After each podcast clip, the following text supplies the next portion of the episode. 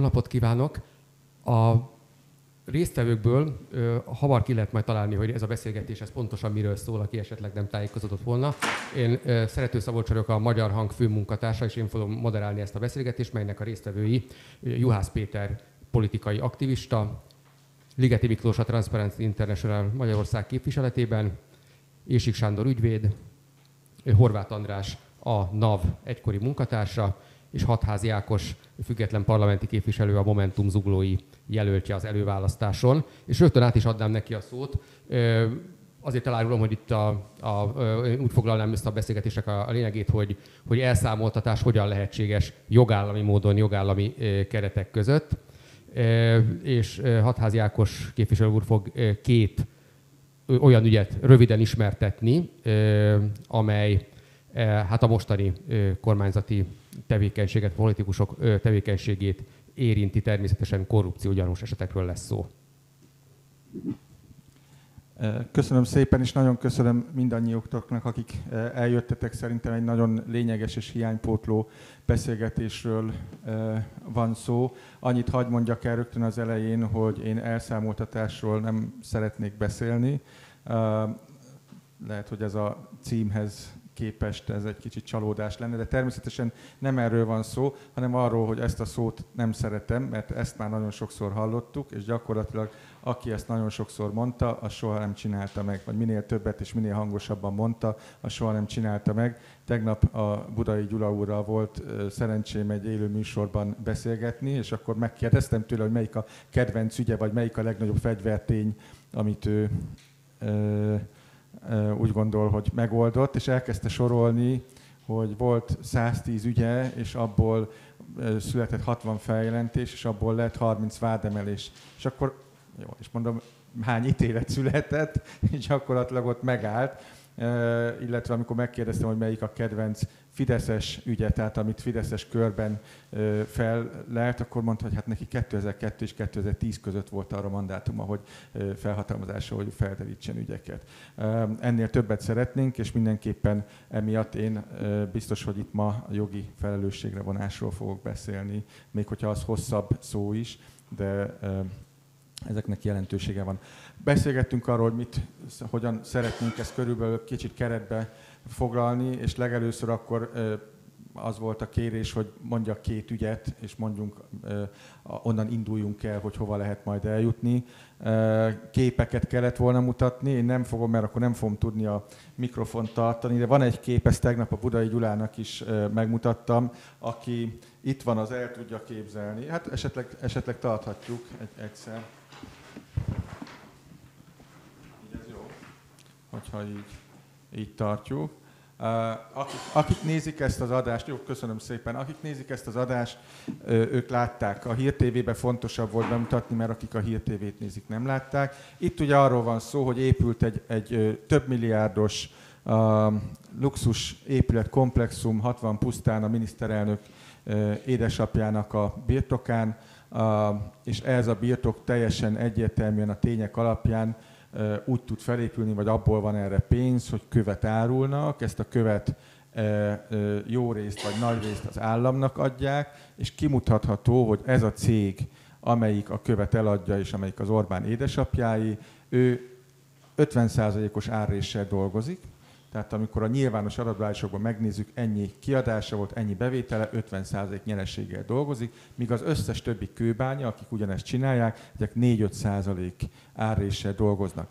Tovább megyek, visszanéztem egy 2001-ben készült interjút, ahol az interjúban maga Orbán édesapja mondja azt, panaszkodik, hogy a kőbányászat nem egy nagy üzlet, mert 4-5 haszonnal lehet csak dolgozni.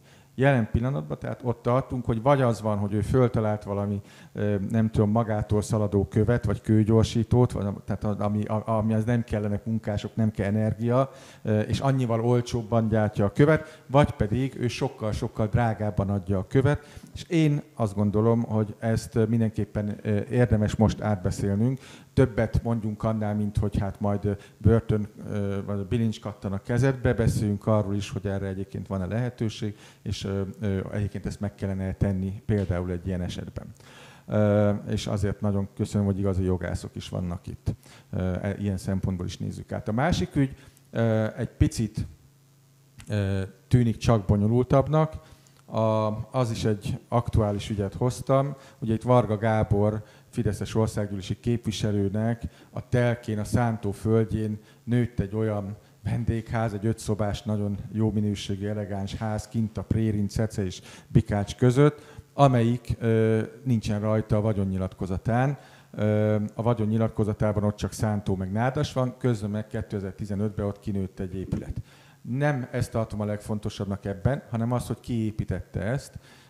Ő azzal védekezik, hogy ezt a, a, egy egyesület építette, ezt az egyesületet viszont a, a anyósa, a, a, a, a felesége, a feleségének a testvére, ugye sógornője, sógora, ezek alakították, tehát egy egyesületről van szó, amelyiket a képviselőnek a rokonai alapítottak, ez nyerte aztán Európai Uniós pénzeket is, és ez azért fontos, mert ami ott Varga úr körül van, az gyakorlatilag ugyanaz, mint a Simonka rendszer. A Simonka rendszer is arról szólt, szerintem egyébként még mindig nagyon sokan nem tudják, hogy miről szólt, arról szólt, hogy a képviselők körül rokonok, barátok létrehoztak egyesületeket, non-profit KFT-ket, ezek Európai Uniós pénzeket megnyertek, és aztán rokonok és barátok alakítottak cégeket, és ezek a cégek adták a számlákat, tehát végül ezekhez, ugyanúgy ezekhez a rokonokhoz, barátokhoz kerültek le a pénzek. Ugye Simonka esetében ez milliárdos pénzekről van szó, de Varga Gábornál is több százmillió forintot is tehetnek ki ezek az összegek. Tehát egy ilyen hálózatról van szó, és én azt kérem, hogy az első körben ar- arról beszéljünk, hogy egy, mondjuk a Dániában lennénk, ahol ugye szerintetek ott a legjobb a korrupciós helyzet, tehát vagy ott a legkisebb a korrupció, akkor, akkor ott mi lenne ezeknek a következménye egy jogállamban? Kérdésem, kérdésem csak annyi, hogy akkor ki kezdi ezt a kört jelen pillanatban. Ha már meglettünk szólítatva, hogy a Transparency International szerint Dánia a legtisztább korrupció küzdelem szempontjából, akkor magamhoz ragadom a szót, és egyben meg is köszönöm a jelenlétnek a lehetőségét. Nagyon egyszerű lenne azt válaszolni erre a felvetésre, hogy Dániában roppant kézenfekvő lenne egy ilyen ügy megoldása, nem lenne ilyen ügy, tehát a miniszterelnök családtagjai és személye valószínűleg nem lenne és nem is hozhat összefüggésben megmagyarázhatatlan forrásból épülő luxusnak tűnő birtokkal és birodalommal, és ugyanúgy a parlament képviselőnek a telkein, földjein nem nőnének tisztázatlan eredetből, tisztázatlan pénzekből finanszírozott épületek. Nyilván, ha Magyarországon a jogállam még működne, tehát hogyha a korrupció elleni küzdelemért, a politikusok vagyonosodásának a felszámolásáért, feltárásáért felelős hatóságok tennék a dolgokat, akkor nagyon egyszerűen meg lehetne vizsgálni, hogy például ez a bizonyos 60 pusztai birtok, ez, ez pontosan kinek a javára, kinek a pénzéből, milyen forrásokból jön létre, ki építeti ezeket. Van már Európai Uniós szabályozás is a pénzmosás leküzdésére, a tényleges tulajdonosok nyilvántartását létre kell lassan hozni, tehát már nem lehet amögé sem elbújni, hogy valójában nem a feltételezett személy Orbán Viktor vagy bárki más a tulajdonosa ezeknek a cégeknek, szervezeteknek a haszonhúzóból, a végső haszonhúzóból kell kiindulni. Tehát ezt a feladatot, ezt a okfolyamatot el lehetne végezni, ezt az okfolyamatot fel lehetne göngyölíteni. Ami pedig a mm, Cecei Varga Gábornak a házát illeti, ő mintát követ, nem tudom, hogy a Simonkai mintát követi-e, ha van egyáltalán ilyen, feltételezhetően van, de a Transparency International Magyarország a nyírségben az ottani Fideszes parlamenti képviselő, a Géberjéni Fideszes, Fideszes parlamenti képviselő földjén hasonlót talált, ott egy az országgyűlési képviselő résztulajdonában álló telken építettek a Jót és Jól Egyesület támogatása és megbízása révén egy turisztikai oldalakon szintén befoglalható épületet, és ott is az volt a védekezés, hogy nem a telek tulajdonosi, hanem az egyesületé. Persze ez jogilag nem állja meg a helyét, ha nem kötöttek külön megállapodást arról, hogy tényleg a telektulajdonostól eltérő tulajdonba kerül az épület, akkor bizony azért a ház, aki alatta a föld. Más kérdés, hogy valószínűleg ezeket a magatartásokat egyébként nem lehet büntetőjogi eszközökkel elítélni. Tehát, hogy sajnos a polgári jog hézagai ellenére is lehetett ilyen építkezést végezni, és akár szabályosan is szerezhet tulajdont a parlamenti képviselő, és akkor én ezeket a félig meddig provokatív gondolatokat hagyom itt lógva, remélve, hogy a kollégáim vitapartnerém ezeket lecsapják. Igen, adom. Ja nem, én csak azért uh, én is köszönöm a meghívást, meg örülök, hogy itt van mindenki a kamerák mögött, vagy a nem tudom, én azt gondolnám, hogyha esetleg olyan, na mindegy, tehát az én szerepem itt hál' Istennek egy hálás szerep, mert hogy itt nálam sokkal képzettebb és hát jogvégzett emberek ülnek, akikre én is csak figyelni tudok. Én abban a szerepben képzelem el magam, mint aki a civil állampolgár, aki látott már korrupciós ügyet, és ma a civil oldalról azt érzem feladatomnak, hogy arra hívjam fel a figyelmet, hogy mi, mi állampolgárok mit tehetünk, mert vannak jogászok, szakemberek, akik meg tudják ítélni, hogy egy-egy ügy hova sorolandó, vannak politikusok, akik ezt képviselik, itt most Hatházi Ákos, akinek a támogatására mindenkit felhívnék, mert egy harmadik ügyet nem mondott, ami szerintem nagyon-nagyon lényeges, hogy nem mindegy egy ilyen jogi számonkérés megvalósulásának mérlegelésén, hogy kik ülnek a következő parlamentben. Tehát én megmondom őszintén, azért vállaltam ezt a, szereplést, és az az egy oka van, hogy eljöttem, hogy Hatházi Ákos támogassam az előválasztáson abban, hogy mondjuk egy Tóth Csabával szembe, akinek nagyon hasonló ügyeke, ügyeket vélünk felfedezni, hogy finoman fogalmazzak a múltjában, tehát vele szemben jövök, én ezért jöttem el.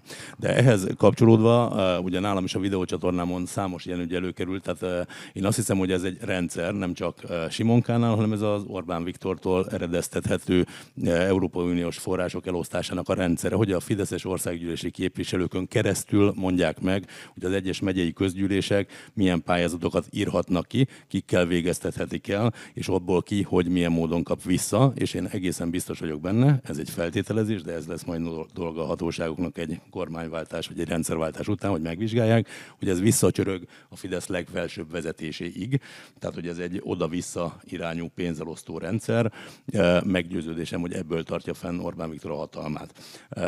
Ha a Lötél kúriát mondjuk, ami megint egy másik helyszín, ugyanez volt a, a, a dolog, és ott is a polgármester asszony egy egyesületet hozott létre, aminek a fia a vezetője, és azon keresztül megy a sportklubtól kezdve az iskolai étkeztetésen át a, a hátrányos helyzetű tanulók vélhetően kamu beíratásától kezdve mondjuk egy celebesküvők végzésére fenntartott állítólagosan gyerektáboroztatásra kiírt nyert pénzből egy hely. Tehát, hogy ez én azt gondolom, hogy országos, az az oka, hogy csak ezt a kettőt, hármat mondjuk itt, mert nem mentünk végig az országon. Szerintem ahány fideszes képviselőt találnánk vidéken, annyi keresztül menne.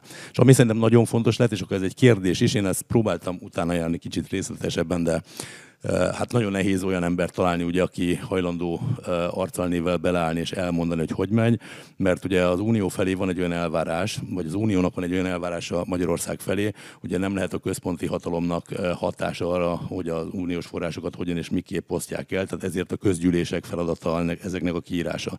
De a valóság ezzel szemben az, és ezt láttam Szolnokon is, ezt láttam számos helyen az országban, hogy maga az országgyűlési képviselő adja ki hogy mire van pályázat, mire, ugyanez volt a boldog ügy. Tehát ott is a boldog István volt az, aki elmondta, hogy mire lehet pályázni, mire kaptok pénzt, ezt kell megírni, ezt kell felvenni, ezek a cégek indulhatnak. Tehát én azt gondolom, hogy ez egy nem a mondás szintjén, hanem a valóságban egy rendszer szintű probléma.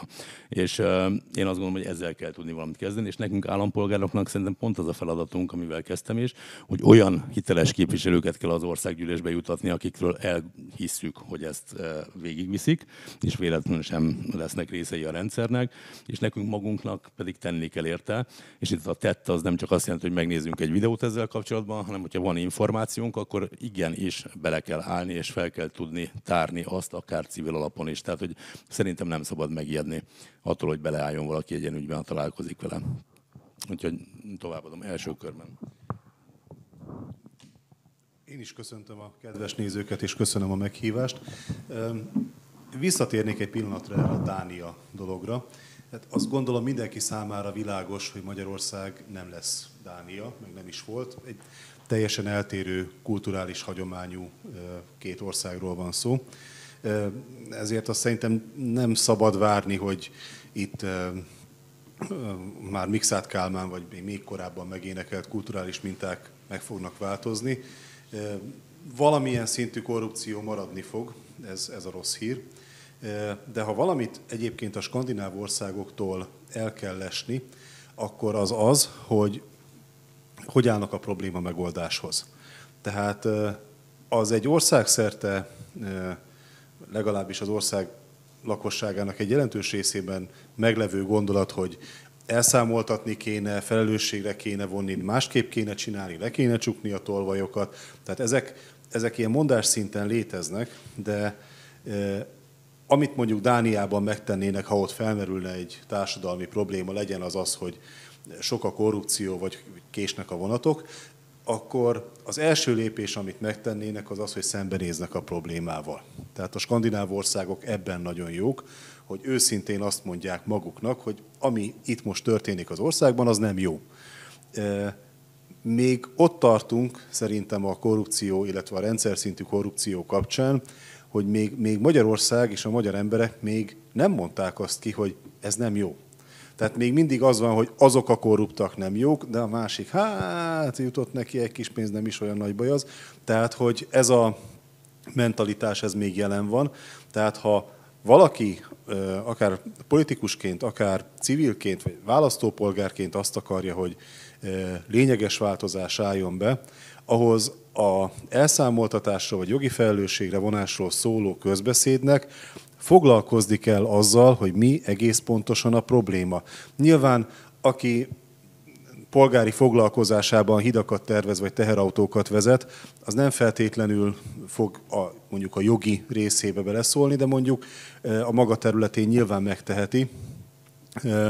De azt kell látni, hogy egy rendkívül nagy és rendkívül komplex problémáról van szó, tehát nem fog megoldódni semmi, akkor se, ha minden falu határában felhúzzák a fára azt, akit a népot éppen a korrupció arcának gondol, egy-két hónapon belül, olvastuk Orwellt, hogy ez hogy működik, mi ennek a dinamikája, egy-két hónapon belül ez vissza fog állni.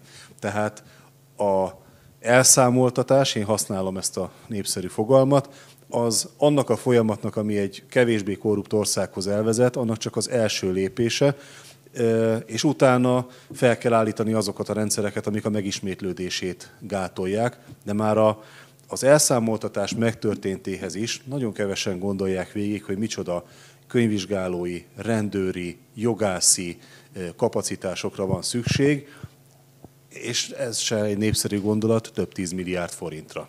Úgyhogy én ezekkel a rossz hírekkel adnám tovább a szót. Akkor remélem, hogy erről még szó lesz a későbbiekben, amivel most befejezted, hogy milyen szervezeti keretekkel, meg személyi változtatásokkal lehetne kicsit hatékonyabban, meg eredményesebbé tenni ezt a rendszert. De én is visszatérnék még egy kicsit Dániához. Én a Dán helyzetet nem ismerem, ugyanakkor egy mai friss hír, hogy Szlovákiába a különleges ügyészség vezetőjét bíróságon elítélték. Amikor elindult ez az eljárás, az nem volt egy éve ez azt jelenti, hogy egy év alatt a szomszédos országokban ilyen nagyon bonyolult korrupciós hálózatokat leleplező bűnügyi nyomozások egy év alatt bírósági szakba jutnak, ez nem mondható el Magyarországról. Nálunk olyan jóval egyszerűbb és könnyen megfogható ügyek, amiről Ákos beszámolt egyébként, azok is körülbelül egy év, ennyi idő alatt semmit tevés fázisában vannak körülbelül. Ugye majd ezt kell szerintem nekünk valami megfejteni, hogy hogy lehet ezen, a, ezen az egészen változtatni.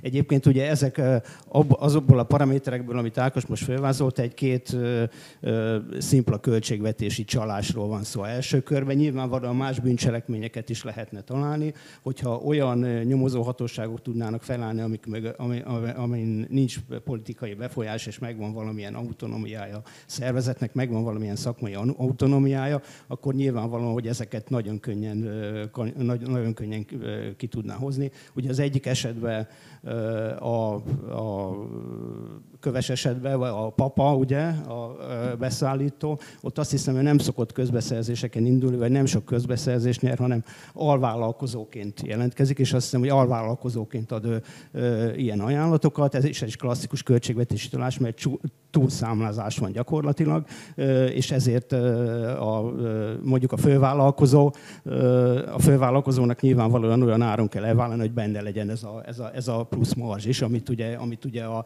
családi politikai kapcsolatok révén sebbre teszünk. A másik, a, a másik hogy ez szintén ilyen ö, ö, családi politikai befolyás, ott is az van, hogy ö, egy szállodafejlesztésre kapott pénzt, és ehhez képest egészen más célra használta. Ö, ennek a nyomozása egyáltalán nem bonyolult szerintem, ezeket, ezeket szinte most hónapok alatt le lehetne zárni egy ilyen ügyet, de jelen pillanatban azzal egyetértek Sanyival, hogy nincsenek meg a szervezeti feltételei annak most Magyarországon, hogy egy ilyen ügyet tisztességesen, rövid idő alatt megnyugtató magadon végig lehessen vinni.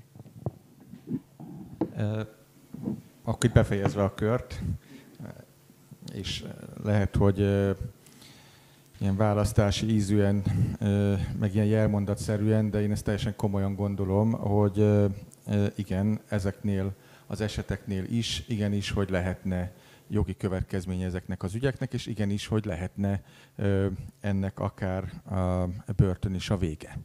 Ugye én számomra ez elég egyszerű. Én azt gondolom, de azért vagyunk itt, hogy ezt megbeszéljük részletesen is, de azt gondolom, hogy a jogi felelősségre vonás az elsősorban szándék kérdése. Tehát az elmúlt évtizedekben már, amikor hallottuk egy-egy választás előtt egyre jobban felpörögni ugye az elszámoltatás szót, akkor én nekem az a meggyőződésem, hogy leginkább a szándék hiányzott utána, és nem pedig az eszközök hiányoztak utána. Az egy más kérdés, hogy most jelen pillanatban úgy áll a politikai helyzet, és azért vagyunk ma itt, úgy áll a politikai helyzet, hogy ha egyáltalán szóba jön az, hogy itt beszélhessünk ezekről a jogi felelősségre vonásokról kormányoldalon is, akkor nagy valószínűséggel csak 50%-os többségünk lesz, és az a kérdés, hogy az 50%-os többséggel mit lehet kezdeni.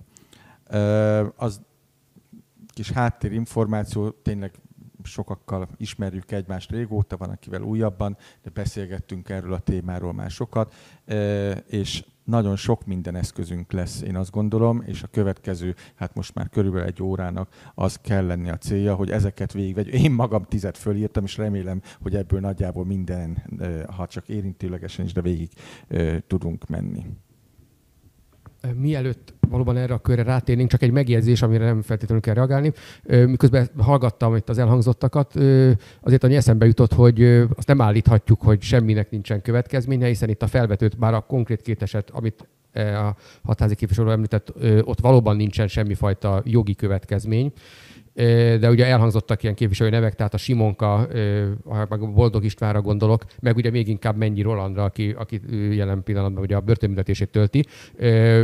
Bizonyos esetekben van, és itt igazából, ha erre valaki akar válaszolni, egy kérdésem, hogy, hogy itt ez rendszerhiba, van, van valaki, hogy meg kell mutatni azt, hogy hogy hát nem igaz az, hogy nem lép fel, ugye kormánypárti szereplően az ügyészség nem lépnek fel a hatóságok, vagy esetleg itt van valami mélyebb tanulsága is ennek a jelenségnek.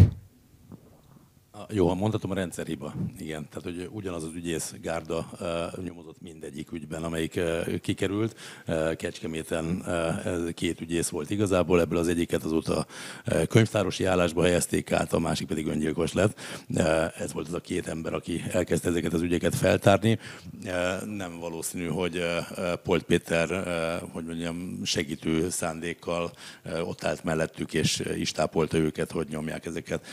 Egy gyors mondat, mert én csak akartam, mert ez minden ügyben elém is elém került, a, csak Dániához visszakanyarodva, és ez megint kiszólva azoknak, akik nézik, mert én is innentől hallgatni fogom, hogy mik a jogi lehetőségek és mik a politikai megoldások erre. De az egy nagyon nagy különbség Magyarország és Dánia között, vagy inkább tágítva egyet a skandináv államok és Magyarország között, hogy az állampolgári részvétel, az állampolgári aktivitás az a sokszorosa a Magyarországon megszokottnak. Vagy még egyel tágítva a kört Nyugat-Európában, a gyakorló demokráciákban az állampolgárok azok érzik annak a felelősségét, felelősségét, hogy nekik bizony tenni kell, nem csak ülni, nézni és várni, hogy a politikusok mit tesznek, hanem a politikusok mögé az adja az erőt, az adja a politikai súlyt, hogy sokan állnak mögöttük. Hogyha valamit nem sikerül véghez vinni, akkor már pedig ki hát az erőszakolják, az talán erős kifejezés, de lényeg, hogy kifejezik az akaratukat. Ezt jelzem egyébként, halkan mondom, és itt kövezzem meg majd bárki remélem nem fog, de hogy a Tóth Csabával szemben, hogy nem lépnek föl pártelnökök ma, amikor teljesen nyilvánvalóan vállalhatatlan dolgokat követel. Én azt gondolom, hogy ez állampolgári felelősség is, hogy azok, akik egyébként egy-egy miniszterelnököt támogatnak, vagy egy-egy párt jelöltjét támogatják az előválasztáson,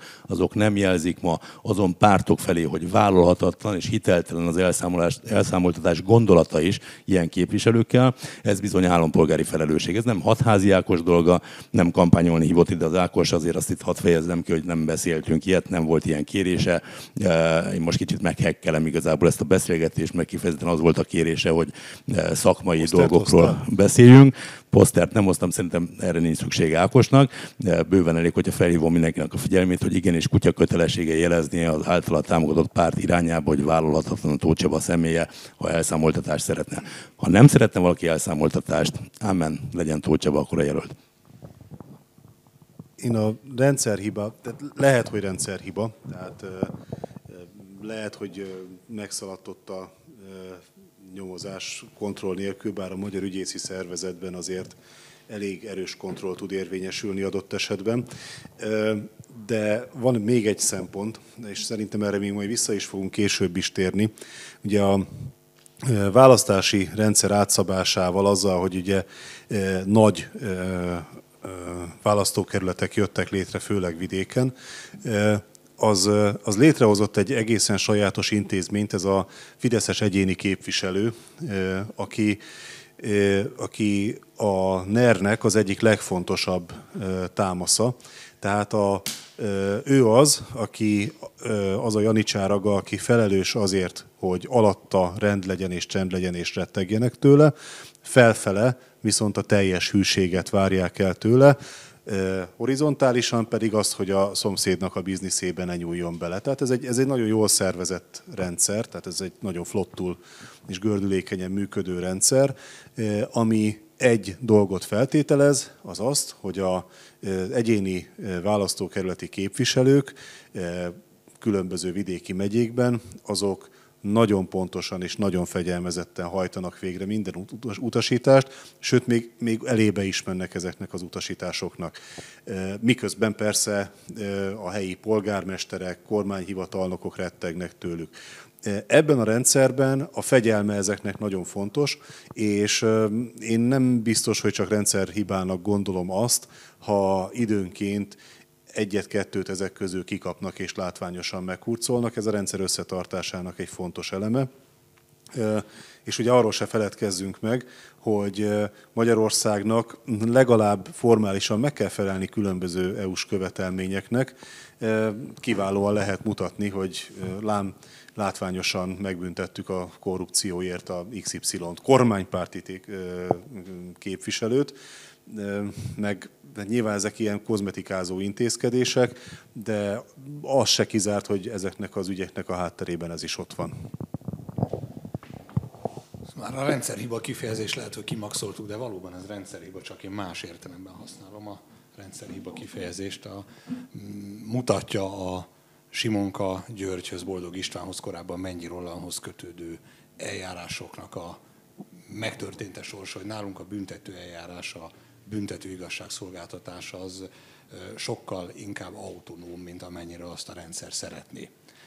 És ez alatt azt értem, hogy nem vagyunk eléggé keletre ahhoz, hogy azok a ígéretek és vágyak, amiket a politikusok magukénak éreznek, azok működőképesek legyenek. Ukrajnában valószínűleg vagy Oroszországban ilyen dilemma nem merülne fel, ott az ügyészség a bíróság azt teszi, amit a hatalom elvált tőle. De a magyar büntetőjárásban, hogyha egyszer a vádalkú intézménye beindul, és most lehet, hogy ezért engem nem tudom, vízbe akarnak majd folytani, mert hogy nálunk ugye nem vádalkú van, hanem megegyezés a vádról, de lényeg az, hogy valamiféle mozgástér a szabályokból legitim módon következik, amit az ügyész megtehet, megállapodhat arról, hogy milyen bűncselekményben fog vádat emelni. Hogyha ezt az intézményt, ezt a megoldást beindítja az ügyész, és az információ napvilágot lát, tehát a hatóságok kezébe kerül, onnantól kezdve ezt a szellemet már nagyon nehéz a palacba visszatuszkolni valószínűleg technikai értelemben ezen a banánhéjon csúszott el Simonka György, meg Boldog István köre is, de ez egy nagyon fontos, a rendszerbe jó értelemben beépített szelep, és ez mutatja, hogy azért, ha, ha hagyják dolgozni az ügyészséget, akkor ott tisztességes szakemberek végzik a munkájukat.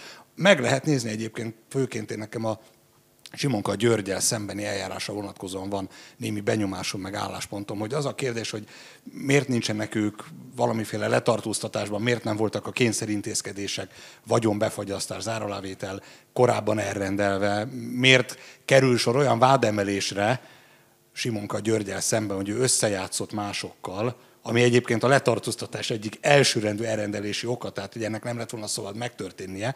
Ez meg azt mutatja, hogy azért annyira nyugatra sem vagyunk, mint amennyire az ország Európai Uniós tagságából ez következnék. Viszont mindez rámutat arra is, hogy az úgynevezett elszámoltatással, és azt hiszem, én most először adottam be ezt a kifejezést, aztán lehet, hogy a következő három hónapban 25-ször fogom használni. Tehát ennek az ígéretnek, vagy politikusi vállalásnak megvannak a maga korlátai. Ez kb. olyan 20-22 éve talán az első Orbán kormány időszakától sláger téma Ugye Keller László volt az első olyan kormánybiztos, aki ilyen típusú mandátummal rendelkezett, aztán jött a papcsák budai páros. De azóta benne van az a levegőben, és hát ha jól meggondoljuk, akkor ez ugye arról szól, hogy nem bízunk az ügyészségben, a rendőrségben, az adóhatóság nyomozó és nem nyomozó szervezeteiben, mert hogy úgy sem teszik a dolgukat, és kell egy politikus, aki tiszta kezekkel jön, belemártja magát a mocsokba könnyékig, és itt kitakarítja, amit kell, de valójában ez a politikai élet kriminalizálását hozza magával, és sajnos ezek a rendszer szintű korrupciós jelenségek, mint hogy mondjuk a választott tisztségviselőink, politikusaink megmagyarázhatatlan módon gazdagodnak, nem tudom, a luxus jaktozásokat, mint szakszervezeti beutalókat veszik igénybe, ezek és nagyon szívesen vitázom is veled ez ügyben, András, ezek nem minden esetben fordíthatóak le a büntetőbíróság előtt megállni képes egyéni vádakra, amikből büntetés származhat. Lehet, hogy meg lehet találni a végén azt az embert, aki visszaélt a hatalmával, túlárazásra, meg nem engedhető magatartásra, összeférhetetlen helyzet fenntartására engedélyt adott, és akkor ez egy hivatali visszaélés, vagy egy hűtlen kezelés magatartásaként leírható, vagy költségvetési csalás megállapítható. De nem biztos, hogy konkrétan Szijjártó Péter, Orbán Viktor, vagy más kiemelt prominens állami vezetőnek az esetében is egyértelműen megállapítható, hogy mint ezeknek a mulasztásoknak, vagy bűnös magatartásoknak a haszonhúzói, ők maguk is büntetés elé kell nézzenek. Tehát ez tudomásul kell venni, hogy a büntetőjog, az elszámoltatás, talán másodszor mondom ki, az abból indul ki, hogy van egy egyénileg leírható bűnös magatartás, amihez van egy felelősségre vonható személy, akivel szemben eljárás lehet lefolytatni. És ez a rendszer szintű korrupcióban nem minden esetben állapítható meg a legvégső vagy legmagasabb polcon elhelyezkedő haszonhúzóknál. Ez, na, köszönöm Miklós, hogy behoztad ezt a haszonhúzó szót. Nekem annak idején még a korábbi pályámon, ugye amikor a NAV-nál dolgoztam, engem ezért nem szeretnek, mert én azt mondtam mindig, hogy a haszonhúzókat keressük ebbe ezek a hálózatokba, és ne a legalján keresgéljünk a fantom cégeknél, meg ilyesmi, hanem hogy ténylegesen ki ebből a haszonhúzó. És nem csak haszonhúzóról van szó, hanem egy ilyen, ilyen esetekben még az sem biztos, akár még egy mészáros esetében sem, hogy ki az elkövető, ki a bűnsegét például egy, egy, egy ilyen viszonylat kapcsolatban. Tehát nem lehet, lehet persze politikai alapon lehet mindenféle populista kijelentéseket tenni, hogy ezt mi azonnal megoldjuk, de emögött nyilvánvalóan egy komoly munka van, ami, ami, ami meg fogja állapítani, hogy egyáltalán, egyáltalán milyen ilyen vagy a nyomozás, vagy egyáltalán kik a, kik a főszereplői ennek a történetnek. A másik, ugye ez a, ez a három eset elhangzott, én azt mondom, hogy részben rendszerhiba, a mennyinél inkább látom ezt a, rendszer, ezt a rendszerhibát, a mennyi ügynél, ott úgy volt, hogy egy adócsaló hálózatnak a tagjait figyelték, és ott egyszer csak bejött egy telefon, hogy mennyi Roland vagyok, és akkor elkezdtek egyezkedni a, elkezdtek egyezkedni a pályázatokról. Na most ilyenkor nyilvánvalóan meg is rettentek egy kicsit, akik, akik ott hallgatták ezt az egészet, és ilyenkor el kell menni a vezetőz, hogy most mit csináljunk ezzel az egésszel. És akkor zöld lámpát kap az egész, vagy nem, és ott zöld lámpát kapott. A másik, a másik, két, a, másik eset, a másik kettő eset a, a Simonkáé és a, a Boldogé. A Boldogé az egy, az egy egy kicsit más. De azt figyeljük meg, hogy ezek a szereplők, ez, ez, ez, ennek a, ez, ennek a korrupciónak, én azt mondom, hogy a legalja. A szereplő is a legalja ezek, így kimondom, ezek primitív helyi kiskirályok, akik túlmerészkedten az, a, egy kicsit azon, amilyen határokat megengedtek nekik, és konkrétan lehet tudni, hogy azokban a választókörzetekben a polgármesterek kezdtek el lázadozni, mert nem voltak hajlandók belemenni némelyik olyan, olyan feltételekbe, olyan korrupciós cselekményekbe, amit egyébként nagyon, ami, ahol egyéb, amiben egyébként egyébként nagyon sok helyen belementek. Egy ilyen jegyzőkönyv is előkerült pont Simonkánál, lehet, hogy pont az volt a határeset, volt egy olyan település, ahol nem vettek föl uniós támogatást, hanem mindent saját erőből megoldottak. Egyébként vannak ilyen települések az országban, és akkor oda ment Simonka a testületi ülésre, és, és próbálta presszionálni a testületet, a polgármestert, hogy igenis lépjenek be abba az egyesületbe, abba, abba a civil szervezetbe, ami ami, ugye lehetővé tette ezeket a közpénzlenyúlásokat.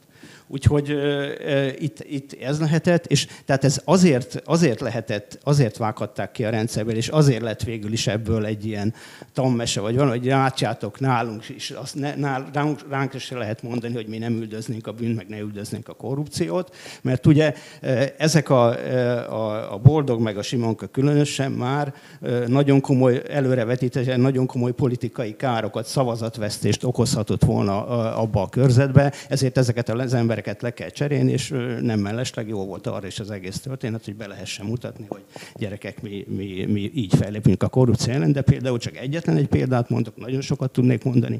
Ugye a Győri eset, ami a 2018-as választáson jött ki, miut mindenkinek rögtön eszébe, borkai, hajókázás, egyebek, ott meg lett nevezve egy ügyvéd, aki valószínűleg ennek a szervezet hálózatnak a feje, így is lett megnevezve.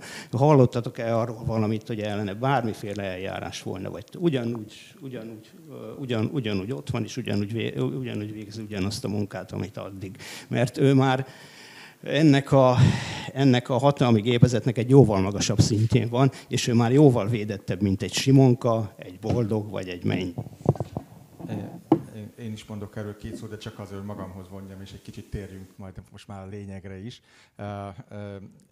Ez, ez csak egy rendszerhiba valóban, és itt elhangzottak erre az érvek, teljesen egyértelmű, hogy például Simonka úrnak ugye hát letartóztatva kéne már lennie. Tehát akkor, hogyha egy ügyész bizonyítékokat talál arra, hogy meg akart venni tanukat és befolyásolni akarta a tanukat, akkor azt le kellett volna tartóztatni másrészt pedig 2013-ban indult az az eljárás, amiből aztán 2020-ban lett vádemelés. Tehát, és ráadásul a harmadik ügyben, a legnagyobb ügyben, a hálózatügyben, abban még, még nincs is vádemelés, ott még mindig nyomozgatnak. A Mennyi úrnál, aki ugye most valahol Kecskemétén a parkettás börtönben könyvtároskodik, a Mennyi Roland úrnál pedig az igazi felelősöket, azokat nem nézték, ugye, mert ott az igazi felelősök azok voltak, akik azt a pályázatot létrehozták, amelyik amelyikkel visszaéltek volna az ott résztvevők. De én ebben nem szeretnék részt venni, viszont szeretnék tovább menni, ha, ha egy kicsit átvettem a, a moderátori témát, ahogy a, azt gondoltam, hogy én fölsorolnám ezt a tíz témakört, ezeket ilyen, ilyen kult szavak, amiket egymással akár közösen beszélgettünk, külön-külön beszélgettünk, hogy 50%-os többség esetén mégis mik jönnek szóba, akár eddig a közbeszédben, vagy eddig nem emlegetve, milyen lehetőségeink vannak, hogy igenis, hogyha szándék van a jogi felelősségre vonással, akkor igenis el lehet jutni addig, hogy akár magasrangú vezetőket, politikusokat, akár magasrangú ügyészeket, rendőröket is, és ez nagyon fontos szerintem, hogy nekik is megvan a felelősségük, lehet jogilag felelősségre vonni. Én mondok itt tíz ilyen, ilyen kulcsszót, amit magamnak felírtam. Egyik Európai Uniós ügyészség, korrupció ellenes ügyészség. Hogyha nincs korrupció ellenes ügyészség, akkor hogyan lehet megkerülni a poltot? Ez egy fontos kérdés felelősségre vonható -e például Polt Péter jogilag. Nagyon fontos kérdés szerintem, hogy beszéljünk a bűnöldözés infrastruktúrájáról. Tehát van-e elég rendőr ugye, és van-e infrastruktúra ahhoz, hogy megtörténjen a felelősségre vonás. Számít-e az, hogy elengedjük, tehát engedünk teret, és erről már volt szó, engedünk teret a revizoroknak. Lehet-e nagyobb szerepe a fedett nyomozásoknak a mostaninál? A, lehet-e szerepe úgymond a, a, abban, hogy változás legyen, hogy sokkal több információnk lesz akkor, hogyha kormányon vagyunk, sokkal több információt kapnak azok, akik szeretnének a korrupció ellen e, tenni. Lehet-e szerepe a nyilvánosság e, kibővítésének, és végül e, ugyanitt elszámoltatás a cím, de én szerintem, hogyha elszámoltatáshoz kezdünk, akkor egy bizonyos e, amnestiával e, kell majd kezdeni. Ezekről beszéljünk, és én azt mondom, hogy akkor először vegyük ezt a Európai Uniós ügyészséget, amiről én nagyon sokat beszéltem, és egyetlen egy mondatban azt tudom mondani, hogy jelenlegi helyzetben az Európai Uniós ügyészséghez csatlakozás az nyilvánvalóan új parlamentnek az első napján meg kell tenni, de azt hiszem, hogy ez, és nagyon fontosnak tartom, hogy ez már nem a jogi felelősségre vonásnak lesz akkor az eszköze, hanem egy nagyon komoly garancia arra, hogy a következő kormányban jóval nehezebb lesz azoknak a dolga, akik esetleg megtévednének, ugyanis az Európai Uniós ügyészségbe belépés után az, azutáni elkövetőket lehet tulajdonképpen ezzel felelősségre vonni. Mi a véleményetek erről? Egy megjegyzésem, inkább egy kérdésem mindehez, hogy amiket ez a, ez a tíz pont körülbelül, vagy tíz témakör, tíz lépés, ezek megvalósíthatók, vagy ezekre megnyugtató választ lehet adni a jelenlegi alkotmányos keretek között, hogy egész egyszerűen csak iktassuk ki esetleg a beszélgetésből azt a kérdést, hogy, hogy kell-e hatálytalanítani az alkotmányfeles többséggel, vagy nem kell, mert azt gondolom, hogy ez nagyon félrevinne mindent. Ebben, menj, ebben, szerintem nem menjünk be, ez egy külön, biztos több órát tudnának a jogászúrak erről beszélni. Én olyan válaszokat szeretnék, amit a jelenlegi körülmények között 50%-os többsége meg lehet tenni. Mondtam, hogy ezt érdemes tisztázni az elején tíz javaslatból aztán az lesz, mint 44-ben a Starlink 10 csapás éve. Én pár Remélem mítosz, nem. pár mítosz szeretnék lerombolni. Egyrészt a, szerintem nem kell a kétharmad vagy kétharmad nélküliség kérdését túlfetisizálni. Tehát nyilván nagyon kényelmes kétharmad birtokában kormányozni, mert akkor a legalábbis 2010 óta tapasztalatok szerint nincsenek alkotmányos akadályok. Persze, ha jól fésült kormányerő van a bármelyik ország éren, akkor a parlamenti többségének a mértékétől függetlenül bizonyos gátokat maga elé képzel, vagy maga elé állít és hát egy mindenkori magyar kormánytól is azt várjuk, hogy ne a parlamenti matematikában, hanem alkotmányos kategóriákban gondolkodjon. De az tény, hogy ha van kétharmad, akkor ugye hátra lehet dönni, hogy jó, akkor majd ami szemben azt majd elsodorjuk, hiszen 2010 óta nagyjából ez történik, ez a közjogi kiszorítósdi megy, ami persze igen egészségtelen feltételeket teremtett, de ettől függetlenül annak, hogy a nyomozóhatóság megindítsa az eljárásokat, vagy a nyomozóhatóság eljárása előtt, tehát még a bűncselekmény gyanút megelőzően közpénz lenyúlása, a közpénz szabálytalan kezelése esetén eljárni köteles ellenőrző szervezetek, például a NAV-nak a nem nyomozó részei, meg a meg a kormányzati ellenőrzési hivatal, meg a számvevőszék, meg a kincstár megtegye a dolgát, hogy a közbeszerzési hatóság és a versenyhatóság megtegye a dolgát. Ennek semmi akadálya nincsen, és ezek között a felsorolt szervezetek között van néhány azért, amelyiknek a működésére, hogyha egyébként magától nem ébredne arra, hogy hoppá, hát nekem dolgom van itt, rosszak a közbeszerzések, korlátozzák a versenyt, ha ez, ha ez a felismerés nem alakulna ki magától, akkor a kormány odahathasson, függetlenül attól, hogy a kormánynak mekkora a parlamenti támogatottsága, hány képviselő üléshely fölött rendelkezik. A másik mítosz, és ezzel persze nem akarok a Transparency International-nek a saját szervezetemnek a munkáltatómnak a fő üzenete ellen hatni, ez az Európai Ügyészség. Mi természetesen nagyon pártoljuk azt, hogy Magyarország tagja legyen erről, számos konferenciát szerveztünk, tanulmányokat készítettünk, ez nekünk az egyik veszőparipánk, de ha ez a csatlakozás sikerül is, és ezen el lehetne vitatkozni, hogy kell-e hozzá alaptörvényt módosítani, szerintem nem, de biztos van három másik jogász, aki meg kapásból azt mondja, hogy igen, tehát hogy hogy lehet megkerülni a magyar ügyészség alaptörvénybe bevésett vádmonopóliumát, Ha csatlakozna is Magyarország, az Európai Ügyészség az tetszik, vagy sem az ügyészség. Nem előzi meg a korrupciót, nem előzi meg a bűncselekményeket, csak áttételesen, ugye azáltal, hogy egyesekre lesújt, és majd talán mások akkor kevésbé bűnöznek, de az Európai Ügyészség akkor lép fel, mint minden más ügyészség, ha van befejezett gyanúra okot adó bűnös magatartás. Tehát nagyon fontos, hogy Magyarország tagja legyen, üzenet szempontból és eljárási hatékonyság szempontjából is, de önmagában, amikor a lenyúlási sémákat megtervezik az Európai Uniós pályázatok, vagy a közbeszerzések túlárazása körében, valószínűleg kevesek gondolnak arra, hogy na, ezt az utolsó 10 milliárdot már nem nyúlom le, mert majd aztán jön az Európai Ügyészség, és jól elvisznek engem. Tehát ennél sokkal több apróbb, kevésbé látványos, nem James Bondos intézkedés kell ahhoz, hogy a korrupciálani működés zárjon, és ezt meg lehet tenni, ehhez nagyon nagy valószínűség szerint nem kétharmad kell, hanem elhatározás, szándék minden irányból, szándék a fellépés és bizonyítható szándék az elkövetésre.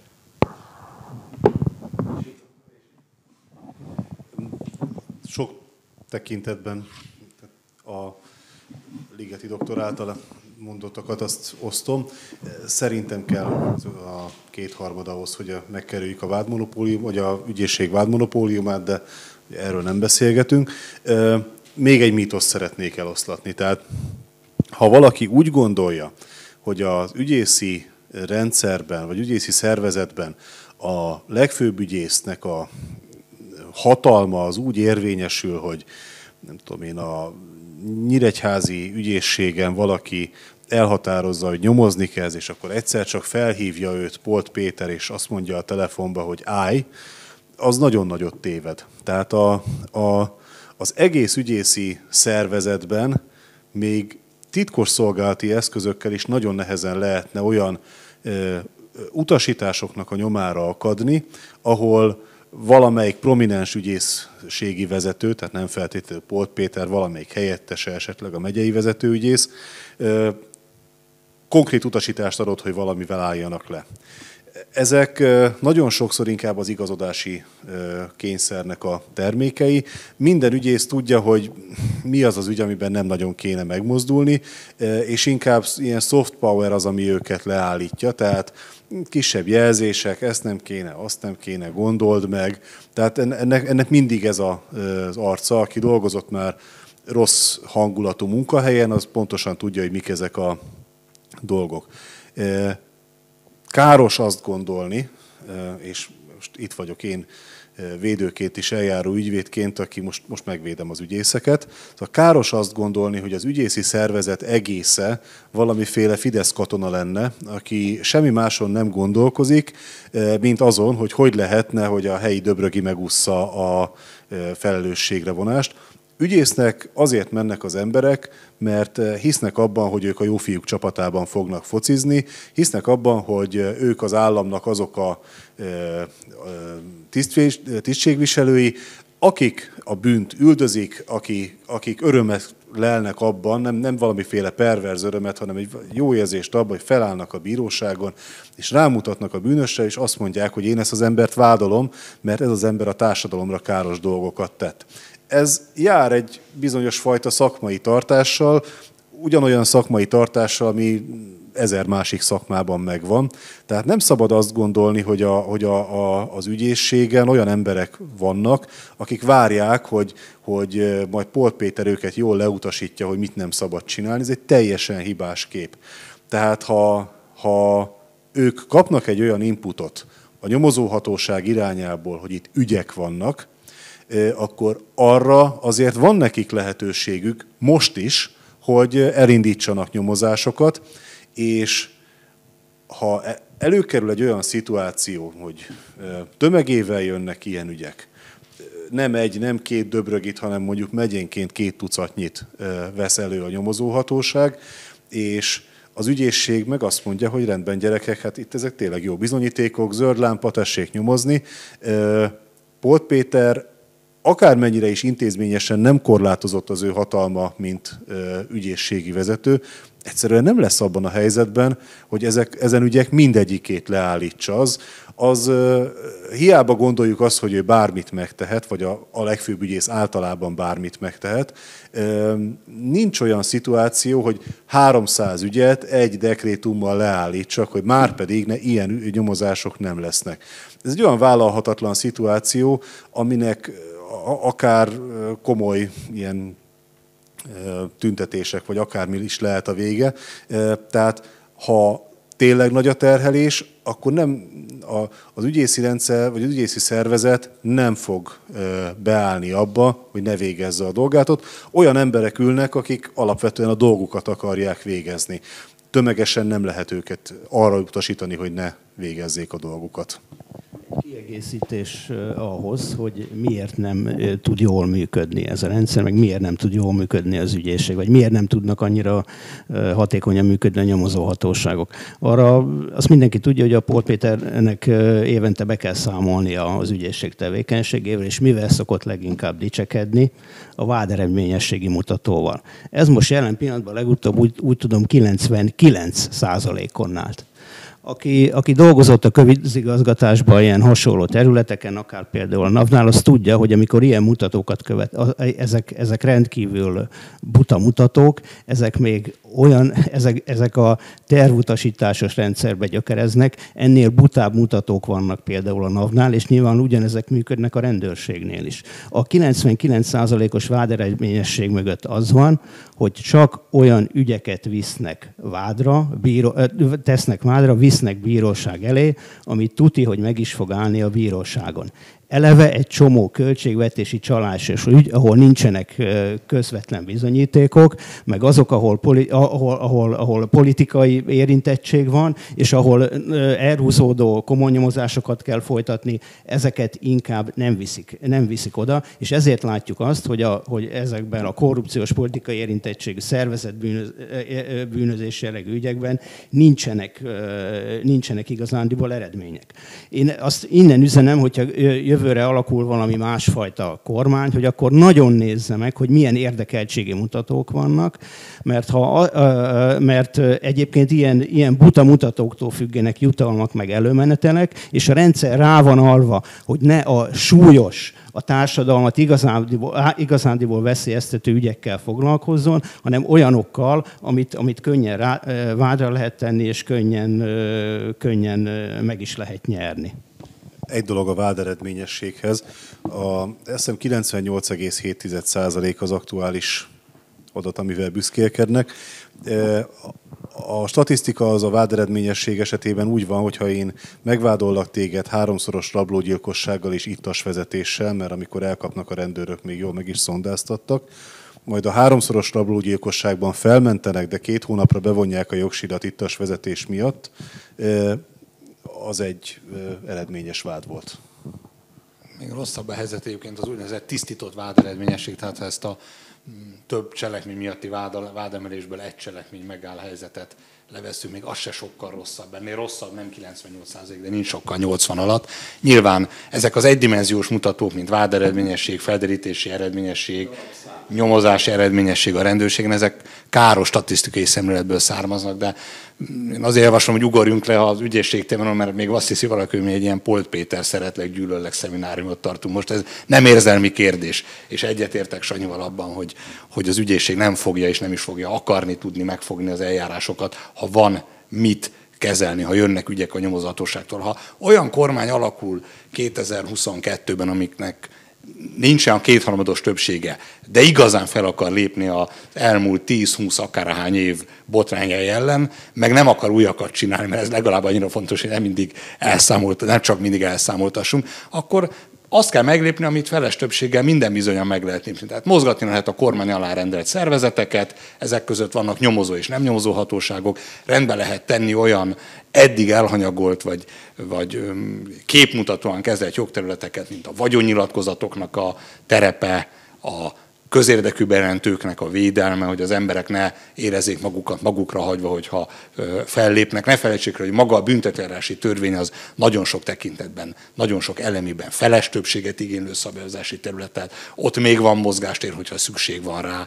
És egyszerűen a, a, azt kell feltételezni, mert nincs más ok feltét, nincs mást okunk feltételezni, hogyha ez beindítja az eljárásokat, akkor nem lesz elég bátor egyetlen ma nerkatonának gondolt vagy akként viselkedő vezető sem, hogy magára vállaljanak az ódiumát, hogy na már pedig én keresztbe fekszek. Tehát jöhet itt az igazság express vonata, de én azt mondom, hogy maradjon az eddigi sáros hatalom, és akkor mindent megakadályozok. És, ahogy mondtam, az új kormánynak bárki is legyen annak a politikai képviselője, miniszterelnöke és bármilyen pártok is állnak mögötte, legalább ennyire fontos, hogy vessen véget előre menő rendszerben ezeknek a korrupciós botrányoknak, tehát ahhoz nem kell kétharmados többség, hogy a eljövendő közbeszerzéseket és az uniós pénzek eljövendő időszakban történő felhasználását ne a széttopás szándéka és gyakorlata határozza meg.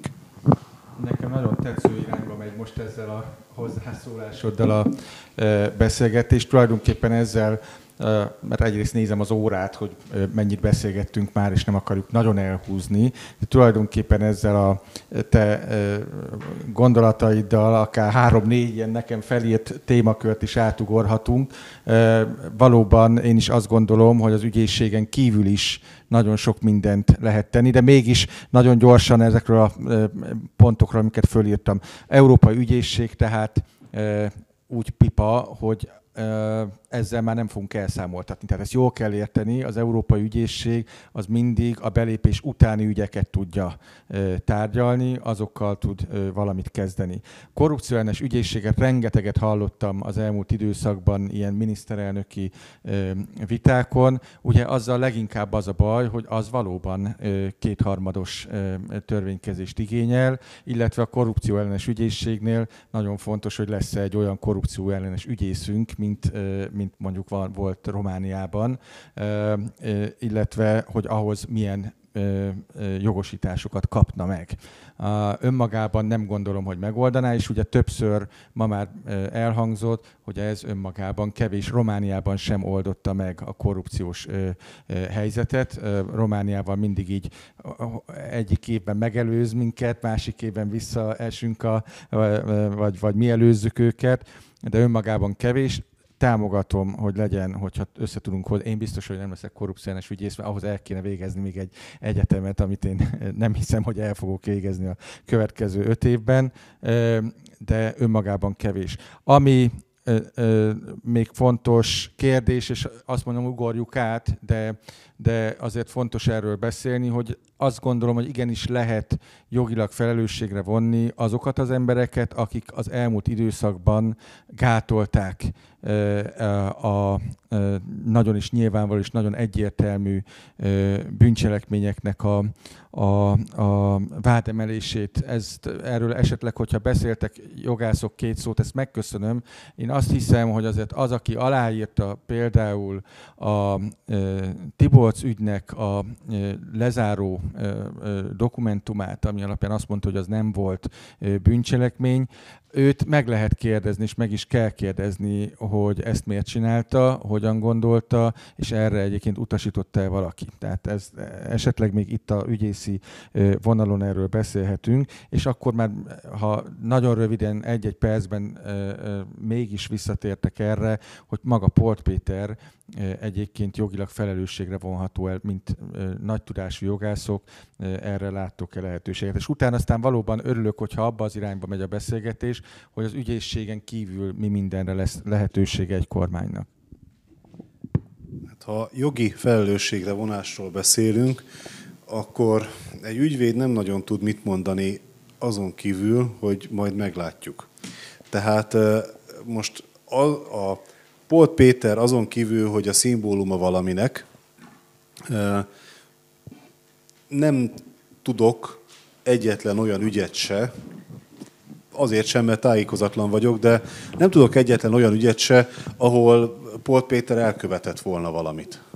Tehát ő miért vonnánk felelősségre? Tehát ez egy annyira akadémikus kérdés, nyilván a politikai térben ez feltehető és felteendő kérdés, de a jogi felelősségre vonás az az, hogy írnak egy, egy vádiratot, amiben konkrétan le van írva, hogy mikor, mit, hogyan csinált, és erre milyen bizonyítékok vannak. Ebben hagyd szóljak közbe egyet.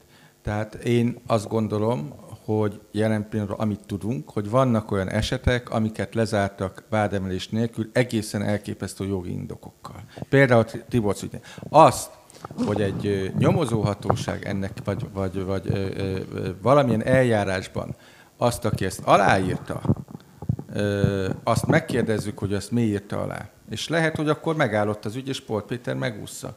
De az, hogy én azt nem nagyon tudom elképzelni, hogy ezeknél az embereknél valamilyen felelősségre vonás ne legyen, ahol egészen nyilván, tudnék tényleg sorolni, ahogyan ö, ö, elutasítottak nyomozásokat, ahogy lezártak ügyeket. Én is tudom ezeket sorolni, nem ez a baj. Ezek, hanem... Ezeknél most jelen pillanatban nem tudunk bizonyítékot, hogy ezt Polt Péter csinálta, de akkor viszont ő számoljon el, aki ezt az aláírását tette, hogy akkor ezt meg hogyan és miért? Erre azt a választ lehet adni, hogy ha majd valakinek a bűnösségére lesz bizonyíték, akkor annak a bűnösségét majd meg lehet állapítani, de Keresni kell. Ennél konkrétabbat én biztos, hogy én, nem tudok mondani. Én azt mondom, hogy nem biztos, hogy ezt kell keresni. Tehát, hogyha beindul a rendszer, tehát lesz, lesz egyszer egy olyan kormány, amelyik ennek véget akar vetni, ami 2010 vagy még korábban óta zajlik az országban, mert Ugye sok olyan 2010 előtti ügy van, ami még szintén nem évült el, és lenne mit vizsgálódni benne, meg jövőre nézve is előrönő rendszerben is tisztességesen akar működni, beindítja, hagyja beindulni ezeket az eljárásokat, mert legtöbbször egyébként arról lesz, hogy ne akadályozza a hatóságok tenni akarását, akkor azok, akik egyébként az utóbbi időben legyenek ők Polt Péter vagy bárki más, mert beszélhetnénk a számbevőszék, vagy a közbeszerzési hatóság, vagy a gazdasági versenyhivatal vezetéséről, vagy a médiatanácsról is. Tehát akik inkább akadályai, mint sem működtetői voltak a jogállamnak, hogy nagyon áttételesen és finoman fogalmazak, egyszerűen a rendszer tehetetlenség nyomásánál fogva ki fognak tisztulni a képből, el fognak kotolni, nagyobb érdek fog fűződni ahhoz, hogy, hogy ők ne legyenek képben, és utána majd szóba jöhet azoknak a felelősségvonása, akikre tényleg megállapítható, hogy, hogy személy szerint adott arra jogellenes utasítást, hogy valaki a hatáskörét törvénysértően gyakorolja, vagy a hatáskörét törvénysértően ne gyakorolja, hogy maradjon tétlen, de a, a rendszer működéséből fakadóan, a hivatali helyzetből fakadóan nagyon nehéz azt elképzelni, hogy az egyes megszüntetett nyomozások, elmaradt vádemelések, meg nem állapított közbeszerzési összeférhetetlenségek, nem vizsgált közpénzcsalások ügyében az első számú vezetőknek, vagy az ő feltételezett elvbarátaiknak az aláírása, a döntése perrendszerűen bizonyítható, kétséget kizáróan megállapítható, és ha így is van, nem ez fog a megtisztuláshoz vezetni, ez vezéráldozat, ez, ez tabu döntés céljaira kiválóan alkalmas, de a rendszer szintű korrupció lebontását egyébként azúttal alulról és nem felülről kell megkezdeni. És még egy dolog, van az a e, szempont, hogy megkérdezünk egy egyszerű járási ügyész, hogy miért írta alá azt a, azt a megszüntetőt, akkor, akkor azt fogja mondani, hogy miért szerinted, miért írtam alá. Jó, nyilván lehet, hogy tehát ne is menjünk tovább most ezen a vonalon, mert kezdek egy másik vonalat. A kérdés az, hogy ki akarjuk mi őt nyírni. Hát honnan veszünk másik ügyészt? Tehát, hogy e, azzal azért számolni kell, hogy ha itt kormányváltás jön, az a nyomozóhatóság, amelyik nyomozni fog a múltbeli bűncselek, vagy a kormányváltás előtti bűncselekményekkel kapcsolatban, személyi állományában 95%-ában az a nyomozóhatóság lesz, amelyik most is ott ül. Tehát ez nem jogi szempont, ez politikai szempont, hogy azt végig kell gondolni, hogy akarunk-e boszorkányüldözést abban a szervezetben, amelyiknek a hatékony működése az érdekünk? Mert erre szerintem egy elég egyértelmű nem a válasz. Az a kérdés, most már nagyon jó, hogy most már vitatkozunk, ez így, ez így szerintem jól alakul. Az a kérdés, hogy ki akarom nyírni. Nem akarom kinyírni, akkor akarom kinyírni, hogyha továbbra is segíti azokat, akik korábban az elkövetők voltak, vagy máshogy gátolja ezeknek az embereknek a felelősségre vonását. Tehát akkor, és ugye azt mondtad, hogy megkérdezem, hogy miért írtad alá. Ha oda megyek, megkérdezem, akkor azt fogja mondani, hogy szerinted. De hogyha oda megy egy rendőr, vagy oda megy egy központi nyomozóügyészség, vagy egy akárminek nevezzük, hogy most csinálunk-e új szervezetet, nem csinálunk-e új szervezetet, azt kérdezi meg, akkor majd jól meggondolja, hogy neki mi az érdeke. Tehát az, hogy elviszi a balhét, vagy sem. Tehát ez viszont lehet, hogy politikusi hozzáállás, de azt gondolom, hogy arról beszélünk, hogy igenis, hogy jogi felelősségre vonást szeretnénk, nem azt szeretnénk, hogyha elvinnék azok az emberek a balhét, akik egy végrehajtóik voltak, és itt nem csak a, a nyomozásokat gátló személyekről van szó, hanem például akik a közigazgatásban ezeketnek a közbeszerzéseknek a buherálásában vettek részt, nem azért, mert azért pénzt kaptak, hanem mert muszáj volt, mert féltették az állásukat. Nem ezeket akarjuk megfogni, de ezeket meg kell kérdezni, de nem úgy, hogy hát miért csináltad, hanem ezeket hivatalosan kell megkérdezni. E, e, és én ezt, ezt, ezt nagyon fontosnak tartom akkor, és átlépünk ugye egy sokadik ponthoz, amit itt fölírtam magamnak, annak pedig egy ö, váltás után nagyon jól átlátható módon, nagyon jól körülírt módon meg kell találni a feltételeit, hogy ne ezeket az embereket büntessük, akkor, hogyha ők közreműködnek a valódi felelősöknek a, a, a föltárásában. Juhász Péter már régen meg akart szólalni. Azt szeretném jelezni a jogász kollégáknak, hogy társadalmi igény lenne arra, hogy Polt Pétert valamilyen módon akár jogi, de minimum politikai értelemben elszámoltassuk. Tehát azt én azt hiszem joggal jelentetem ki, hogy a társadalomnak van ez az igénye, és pont ezért szerintem iszonyú fontos is, hogy megtalálni eh, a nyilvánvaló eh, eh, jogi lehetőséget is rá. Én találkoztam olyan vádalkut kötött emberrel, akinek az ügyében az ügyésznek kellett telefonálni egyet, nem tudjuk, hogy Polt Péter volt-e a vonal másik végén, vagy egy köztes személy, de vezető ügyészhez, hogy folytassa ebbe az irányba a nyomozást, vagy ne. Abba az irányba azt hiszem azért jogi relevancia nélkül ki tudom jelenteni, hogy Orbán volt a vezetékneve annak, akihez eljutott volna, mert sokféle Orbán van. De egy Orbán nevű, vezetéknevű ember érintettségét kellett volna vizsgálnia, és tovább mennie egy vádalkut kötött személynek, aki telefonált az ügyésznek, és utána leállították azt az irányt, és mondták, hogy ne. Ez azt gondolom, hogy ez az ember és más ilyen emberek kiállnak a saját vallomásukkal, hogy ez történt, tanulja voltam, elmentem, akkor igenis bizonyíthatóak lesznek ezek a, a ma feltételezések, és értem, hogy jussunk el idáig. De én azt gondolom, hogy pont azért, mert az ügyészek általában, eh, én is azt gondolom, hogy előbb emberek, előbb állampolgárok, előbb érző lények, nem tudom, felelős eh, magatartás végző személyek, az országnak jót akaró eh, állampolgárok, hogy nem tudom én, bennük is meg lesz ez, hogy ha már nem kell igazodni, és ezért tartom iszonyú fontosnak legalább a politikai felelősségre vonását a legfőbb ügyésznek, mert ha ők érzik, hogy nem kell igazodniuk, sokkal nyíltabban tudják végezni a szakmai munkájukat is, amit egyébként az emberségük, mondom, nincs kétségem abban, hogy a jelentős részük azok az emberség vonalon ma is elvégezni ezt a munkát. Ugyanúgy van megkötve az ő kezük, és ahogy az előbb Ákos mondta, hogy a közigazgatásban dolgozók is az állásukat féltik, itt is szakmai karrierek, állások, egzisztenciák metnek tönkre, ha nem ez történik. Egyetlen, csak egyetlen egy konkrét példát, hogy fokozzuk a nyomást a jogi társadalmon. Tehát én magam is beszéltem olyan ügyésszel, aki egy, az egyik ma már említett ügyben kezdeményezte volna a letartóztatását az elkövetőnek. Ő azt mondta, hogy azt tudta csinálni, hogy írt egy levelet a főügyésznek, hogy ezt meg kellene tenni, és arra nem kapott választ. Ezeknek igenis, hogy kell következménye lenni. Azzal egyetértek, mondom, hogy nem akarunk kinyírni senkit, de azt akarjuk, hogy a felelősök legyenek meg. Az egyik az az, hogy az ügyészség így működik, tehát a, vannak különböző ügyészségi modellek Európa szerte. A magyar ügyészség az egyesíti magában a nyugat-európai és a szovjet ügyészi modell összes hátrányát. E, igen, ez egy hierarchikus szervezet. Hát, én nap mint nap látok olyan ügyészt, aki amikor kiszabtak három évet, és neki az volt felírva, hogy négy év alatt fellebbezzen, azért telefonál egyet, hogy nem, nem lesz-e mégis elég a három év. Tehát ez, egy, ez valamilyen szinten, ez, egy, ez része a rendszernek, és akkor még egy dolog. Az ügyészség ebben, a, ebben az egész hogyan csináljunk jogi felelősségre vonást a korrupcióval kapcsolatos dologban, a 7 vagy 8 fontos szereplő egyike. Tehát értem a politikai szimbolikáját a dolognak, értem azt is, hogy van egy bizonyos népigény ilyen köztéri világító eszközökkel és a bizonyos ügyészekkel kapcsolatban, ezt is értem. Lehet találni olyan ügyész biztosan az országban, akire áll a vád és ki lehet nyírni, de azzal, hogy csináltunk egy hófehér ügyészséget, még sehol nem tartunk és lehet, hogy a hetedik vagy a nyolcadik, utolsó előtte, a bíróság előtt az ügyészség.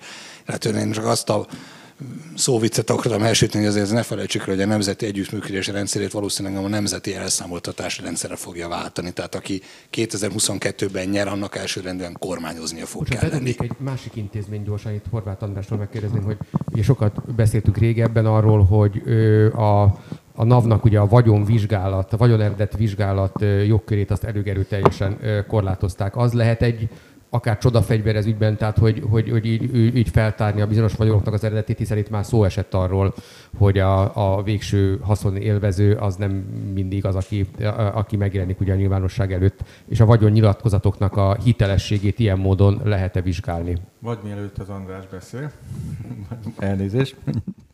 A, Egyébként veletek ebben teljesen egyetértünk, és ezt szeretném még egyszer kihangsúlyozni, tehát nem csak az ügyészség a kérdés, a szándék a kérdés, és ahogy ti is mondjátok, és amiről ma beszélünk, rengeteg más eszköz is van, és annyit hagy mondjak, bár ez nem nagyon elegáns egy ilyen beszélgetésen, vannak egyébként még olyan lehetőségek, amik 50%-osok, és amivel mégis adott esetben meg lehet kerülni a ügyészséget. De ami legfontosabb, hogy nagyon sok más lehetőség is van, és azt mondom, hogy tényleg lépjünk tovább egyébként az ügyészségtől, akár akkor kérdezzük meg, hogy a NAV-nak milyen lehetőségei lesznek, és aztán menjünk még tovább, hogy és akkor még mit lehet csinálni. Igen, ez az egyik, ez a másik kritikus terület, ugye Polt Péter mellett, hogy mit lehet kezdeni ezekkel a, ezekkel a vagyonmevallásokkal, hogy lehetne ellenőrizni ezeknek a hitelességet. Ilyen pillanatban úgy van, hogy csak akkor lehet vagyonvizsgálatot végezni, hogyha a büntetőeljárás is van folyamatban. Tehát az igazság, hogy ezek a, ezek a ezek a cselekmények, például egy, egy navot nézünk, akkor előfordulhat, hogy egy költségvetési csalás vizsgálata során derül fény olyan vagyonokra, ami után meg lehet kezdeni ennél a, ennél a, ennél a cégvezetőnél mondjuk a, mondjuk a vagyonvizsgálatot. Azt, hogy, azt, hogy kivégezze, hogy kivégezze a, a vagyonvizsgálatát például a parlamenti képviselőknek, szerintem ellen mostanában nincs is olyan szervezet, ami ami, ami, ami, erre hivatott. Ez, ez az ön, önigazgatás, vagy nem tudom, munkás önigazgatás egyik tipikus esete a Parlament Mentelmi Bizottsága önmagát igen. vizsgálja. Egyébként igen, szóval hogy említetted, hogy csodafegyver. Egyébként nincs csodafegyver a korrupció ellen, és ez a csodálatos benne, bár nem akarok mindig szó viccekbe bocsátkozni, de hogy, hogy általában a korrupció elleni hatékony fellépés az semmiféle csodát nem igényel és nem is tartalmaz. Szürke, unalmas, irodákban szürke, unalmas hivatalnokok tisztességre elvégzik a dolgukat, viszonylag kevés csizma dubogás és, és bilincs csattanás, kattanás kíséretében inkább iratok, számlák, hálózatokat feltérképező pénz és egyéb mozgásoknak a nyomon követés és a megvizsgálása az, ami eredményre szokott vezetni. Jellemzően nem is tipikusan büntető irányban, hanem azt megelőző sokkal, még annál is kevésbé látványos hatósági megoldásokkal, már ha egyáltalán a korrupcióval szembeni jogi előírásoknak az érvényre juttatásán gondolkodunk, és nem indulunk ki abból, hogy a társadalom majd tisztességes lesz magától. Lehet, hogy a társadalom még nem készült fel saját maga arra, hogy tisztességes legyen, de nem csodafegyverek kellenek, nem korrupció ügyészség kell, vagy nem önmagában az kell, hanem az kell, hogy a hatóságokat tessék a saját hatáskörük, tevékenységük gyakorlására felszabadítani, aki nem teszi a dolgát, annak meg nincs keresni valója a hatóság sorai között, azt el kell onnan távolítani, ilyen vagy olyan felelősségre vonás keretében. Ez nekem nagyon, megint nagyon tetsző irány, és csak azért szólok be, hogy aztán nektek adjam a szót. Én nekem vesző paripám, hogy infrastruktúra kell. Tehát ezeknek a úgymond szürke hivatalnokoknak, ezeknek ezekből kell, hogy legyen, tehát revizorok kellenek, vizsgálótisztek, nyomozók kellenek, nincsenek most szerintem. Tehát aki, amikor azt mondja, hogy politikus társ, mindenkit el fogunk számoltatni, akkor az valószínűleg vagy nem gondolja komolyan, vagy nincs tisztában azzal, hogy mennyi ügy van, hogyha ugye mindenkit, minden ügyet végig akarnánk vinni. Nekem az a kérdés, és, még egy konkrét példa, elrettentő példa volt, amikor Bent voltam egy ilyen képviselőnek az ügyében, feljelentés ügyében, aki egy ilyen hálózatot tart fent maga körül, és egy nagyon tisztességes vizsgáló hallgatott meg tanúként, és azt mondta, hogy viszont lenne egy kérdése, vagy kérése. Azt szeretné, hogy a képviselő úr át tudná küldeni a céghálózatot az optenből, ki tudná gyűjteni, mert nekik nincsen optenjük. Tehát ő egy gazdasági nyomozónak egyenként kell, amikor talál egy céget, egyenként kell tovább lépegetni, hogy most akkor ő neki kicsoda lesz a, a, a, az előző tulajdonosa, az előtt ki volt a tulajdonosa, annak még milyen cége van. Ő elmondta nekem, hogy képviselő úr, önnek ugye egy perc ezt a hálózatot hálózatot legyűjteni az Optemben, ez egy fizetős szolgáltatás a cég nyilvántartásból, míg ő neki konkrétan egy hónapba telik, amíg ugyanazt ő fölvázolná. Tehát ez egy nagyon kedves példám arra, hogy azt hiszem, hogy nagyon sok teendőnk lenne az infrastruktúra biztosításában, de felétek a jogászok felé fordulok, hogy szerintetek megfelelő most, sőt, meg András fele is, hogy megfelelő az infrastruktúra. Van még egy aktuális dolog. Pont az egyik ügyed, amit előhozta a legelején, az a Vargának az ügye volt, ugye ez a, ez a nyaraló. Hát most adtunk be ugye egy, egy a Mentelmi Bizottsághoz egy kérelmet, javasoltat, hogy vizsgálják meg, hogy nincs -e itt jogszerűtlen vagyongyarapodás ebbe az egészbe. Nem ez szillelt ez az ügylet, mert itt ezt kell vizsgálni. És borítékolható. Volt már egy ilyen kezdeményezés, azt hiszem akkor az Simonkával kapcsolatban, de a Mentelmi Bizottságnál az is elhalt. Tehát igazándiból kellene egy olyan szervezet, amelyik vizsgálna ezeknek a vagyonbevallásoknak a hitelességét például. Ami, ami, ami nem, nem a Mentelmi Bizottság kellene, hogy legyen, hanem egy, egy független, akár egy bűnüldöző szervezet, vagy valamilyen számvevőszék szerű szervezet. Viszont amit mondtam, hogy itt költségvetési gyalás, csalás gyanúja felmerül, tehát a nyomozóhatóság elkezdhetné a költségvetési csalást van nyomozni, és ha akkor fölmerül az, hogy ez tényleg egy szillelt ügylet volt, és valójában nem szállodaként funkcionál, hanem a képviselő vagyonaként ez az egész történet, meg a családja használja, akkor utána bizony megbukik a vagyonbevallásának a hitelessége, és, és akkor lehet alkalmazni az, azokat a szankciókat, amikor ilyen, amik ilyenkor lépnek életbe. Tehát ehhez is minden, ahhoz, hogy vagyonnyilatkozat, a vagyonnyilatkozatát valakinek meg, meg tudjuk dönteni a hitelességét, vagy gyanú alapján el lehessen járni, egyáltalán eredménye legyen en az egésznek, ahhoz kell egy komoly büntető eljárás a háttérben. Revizorok. Van egy párhuzam a, az ügynök akták. Ugye amikor az ügynök aktákat próbálnák valakik vizsgálni, akkor ott felmerül az, hogy vajon mennyi van még meg ezekből elégették, valaki eltette egy szekrény mélyére, majd egyszer előkerül, csak az egyik fajta karton kerül elő, aztán előkerül a másik fajta is. Ott mindenki tudja, hogy ezek az akadályok. Fontos tudni, hogy az elszámoltatással kapcsolatban ilyen akadályok már jó ideje nincsenek.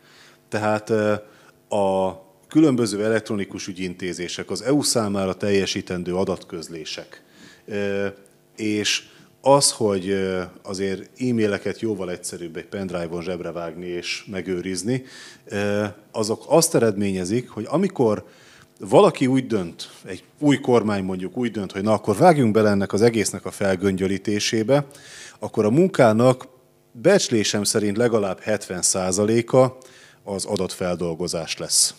Revizori munka, könyvvizsgálói munka, hálózatfelderítési munka, bankszámlák, bankszámla kivonatok átnézése és összenézése azzal, hogyha Miskolcon az XKFT-nek elsőjén eh, kiutalták a megnyert 50 millió forintot, akkor Hajduhatházon eh, 6-án egy másik KFT számláján megjelent egy pénz, amit felvett egy véletlenül arra járó püspök ladányi ember, eh, aki utána karcagon autót vásárolt. Tehát, hogy eh, ez az ilyen eh, láncolatoknak a felderítése egész egyszerűen adatfeldolgozás. Tehát, ahogy egyébként Miki mondta, hát lehetetlen ezt úgy csinálni, hogy megy James Bond és a, előveszi az öltöny zsebéből a stukkert és valakit lelő. Ez abból áll, hogy fel kell venni egy csomó hozzáértő embert, van egyébként a piacon ilyen ember, csak piaci vért kell neki adni, aki nekiáll és azt mondja, hogy akkor nézzük át ezeket az aktákat. Mert, mert, mert az adat tartalom az megvan. Most nem arról van szó, mint 89-ben, hogy kiskölyökként én emlékszem rá, hogy megkérdeztem apukámat, hogy ége a rendőrség, és akkor mondta apám, hogy nem, csak égetik ott a papírokat, amiket el kell égetni. Tehát, hogy most nincs ilyen szituáció, nem tud lenni ilyen szituáció, mert minden le van tükrözve a EU-nál, minden megvan mindenkinek.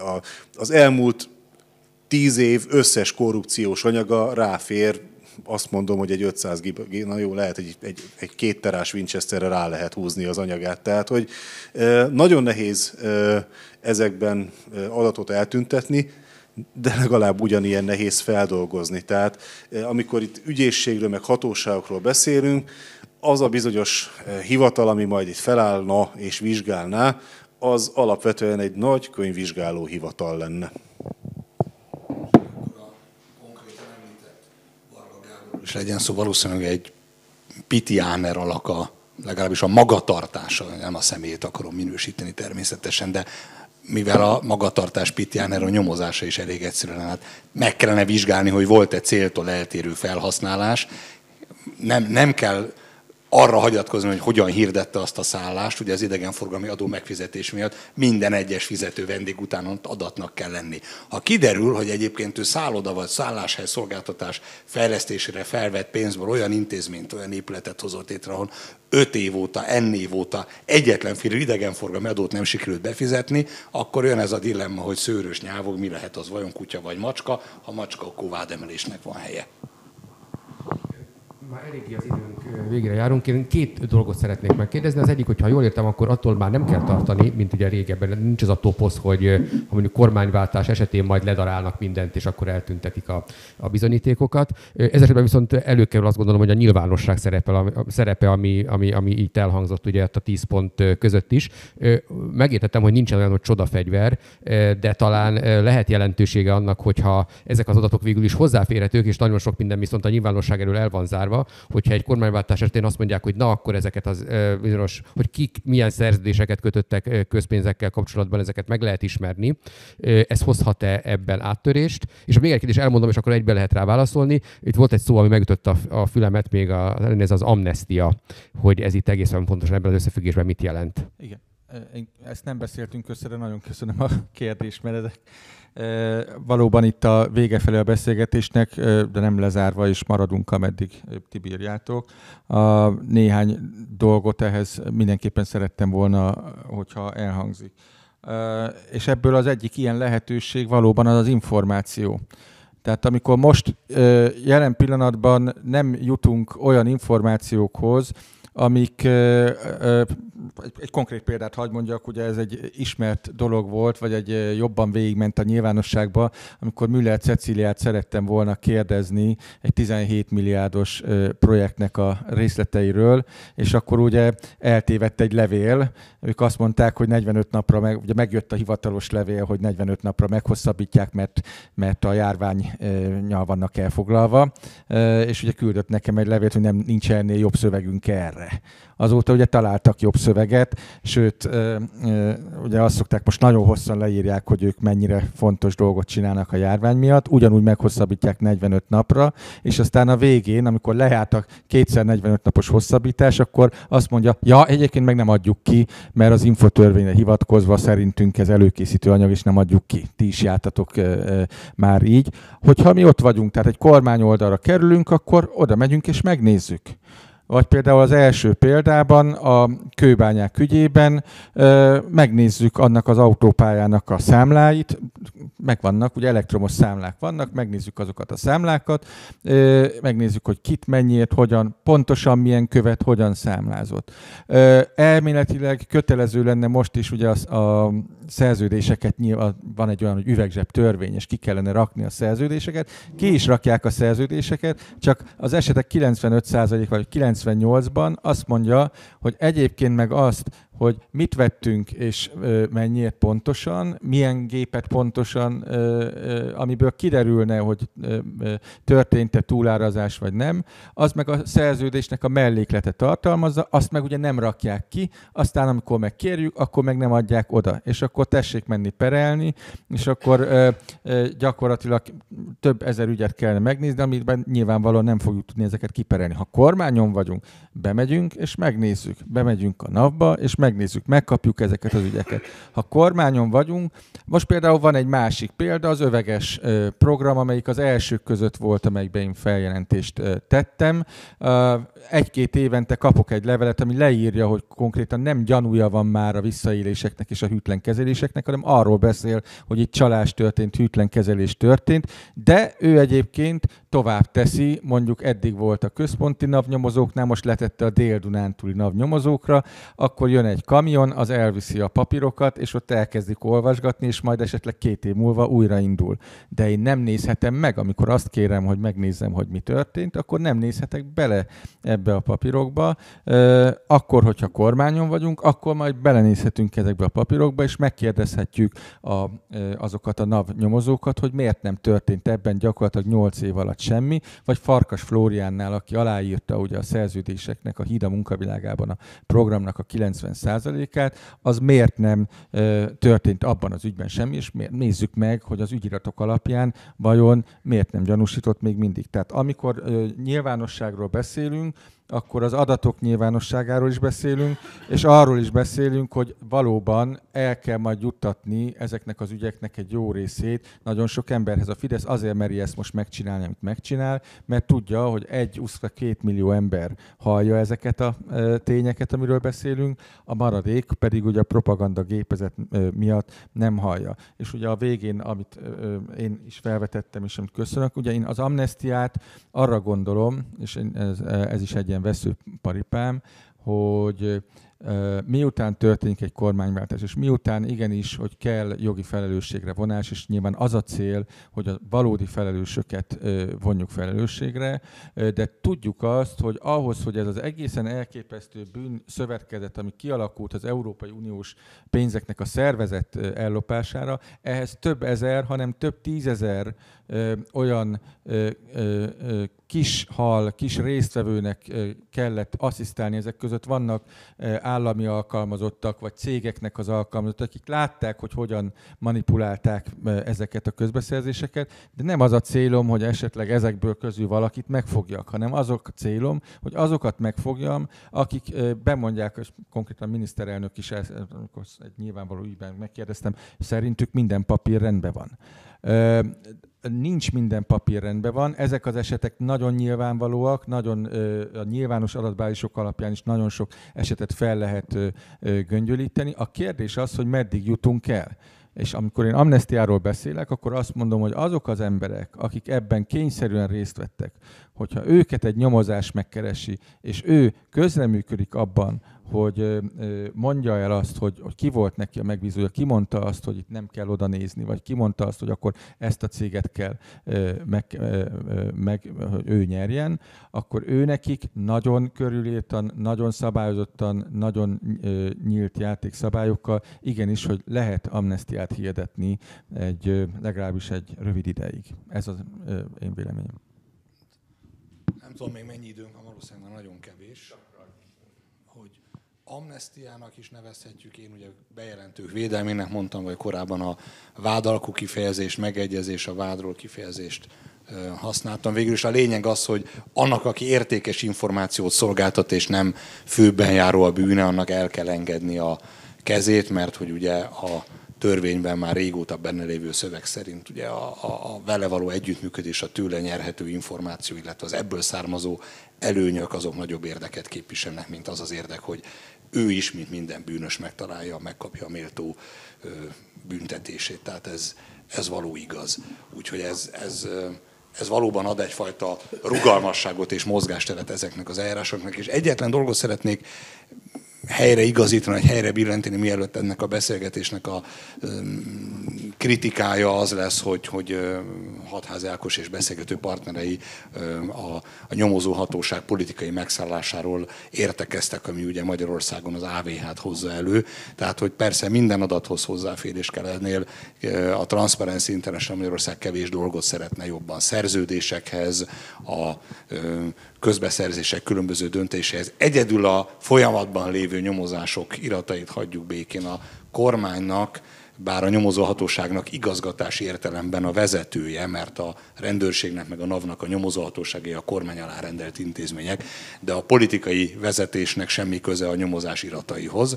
Tehát hagyjuk meg azt a területet az ügyésznek, amíg nincsen jobb megoldás, és szerintem ennél egyébként nem is kell jobb megoldás, ez a büntetőjárás logikája. Ha a szerződések nyilvánosságra kerülnek, hogyha a kormány által, vagy a kormány alá rendelt, vagy a kormány által tulajdonolt szervezetek, cégek közbeszerzési iratai, bírálati iratai, erre vonatkozó döntésé nyilvánosságra kerülnek, az már éppen elég, aztán nehogy átessünk a ló túloldalára, hogy annyi minden lesz nyilvános, hogy nem fogjuk tudni, hogy mi az, ami valójában nyilvános, és a ö, tű a szén akazalban dilemma elé kerülünk. Bár valószínűleg itt nem tűt, hanem nem is tudom, ö, ekét és boronát lehet majd a szénakazalban találni, amit könnyebb észrevenni. Ehhez annyiban szeretnék csatlakozni, hogy tehát ha eljön az a pont, amikor azt mondja a leendő magyar kormány, hogy e, rendben, akkor most felállt egy olyan szervezet, akár régi intézményekből, akár régiek és újabb kombinációjából, amely alkalmas arra, hogy felderítse a korrupciós ügyeket, akkor a következő pont, aminek teljesülnie kell, az a bizalom. Tehát a, egy rosszul dolgozó nyomozóhatóság vagy revizorhatóság azért dolgozik rosszul, mert érzi, hogy nem engedik dolgozni, nem bíznak benne, nem hagyják a munkáját végezni.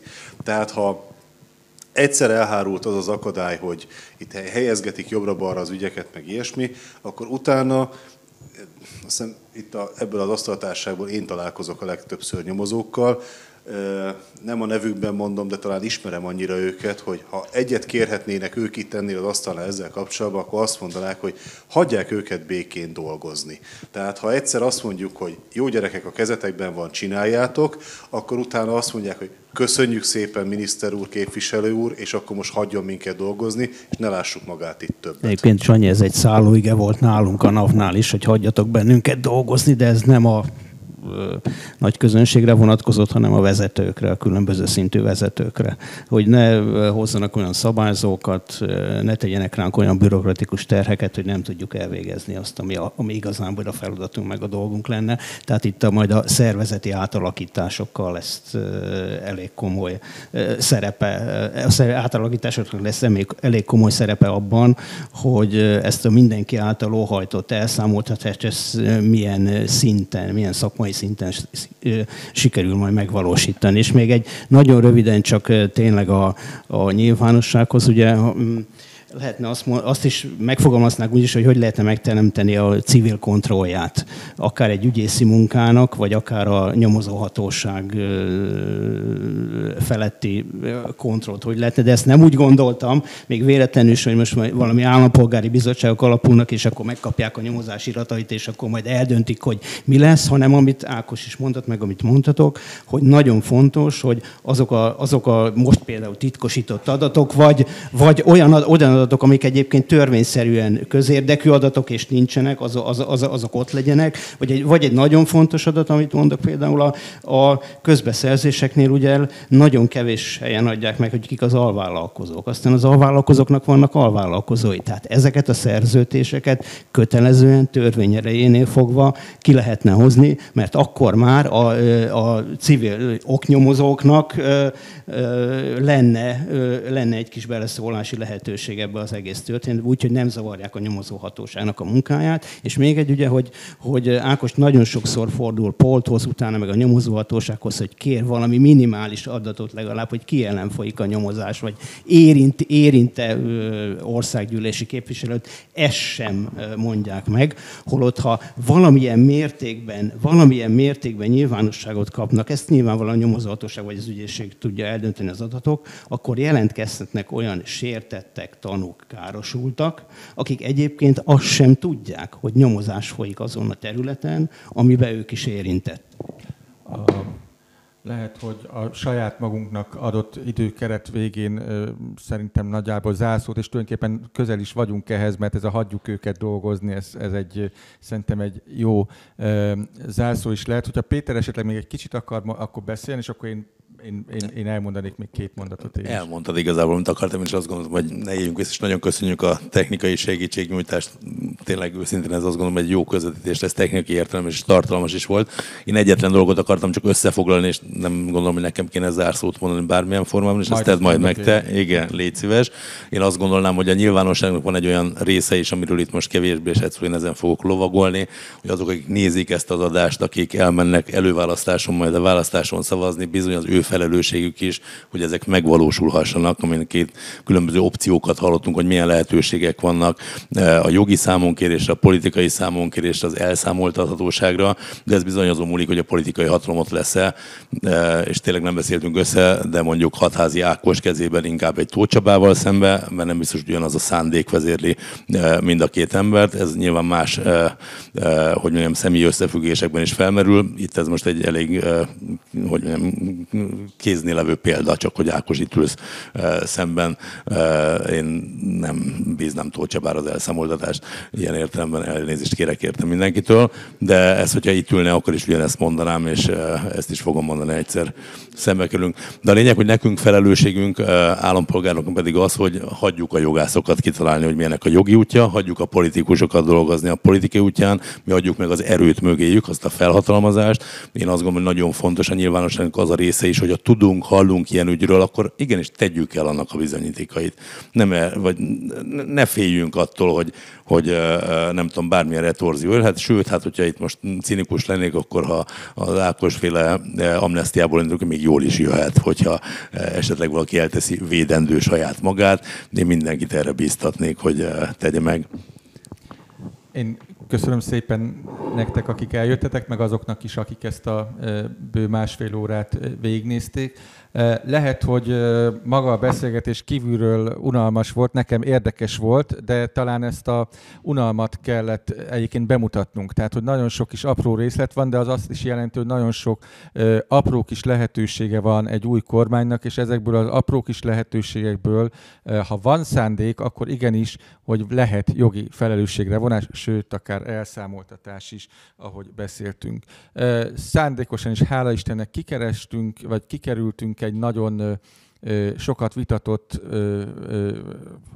kifejezést, ugye a felcsúti perről volt szó, ezt szerencsére kikerültük, az kiderült, hogy nyilvánvalóan ebben a formában ez nem működik, azonban én akkor is hálás vagyok ezért a fogalomért, mert azt viszont nagyon is jól leírja, hogy igenis, hogy nagyon határozott ö, változtatásokra van szükség, és ezeket a ugyan unalmas, apró ö, intézkedéseket, ezeket nagyon határozottan és nagyon gyorsan meg kell tenni, és igenis ö, politikailag is fontos, és jogilag is fontos, és a korrupcióellenes küzdelemben is fontos, hogy ezek a fellépések nagyon határozottak ö, legyenek.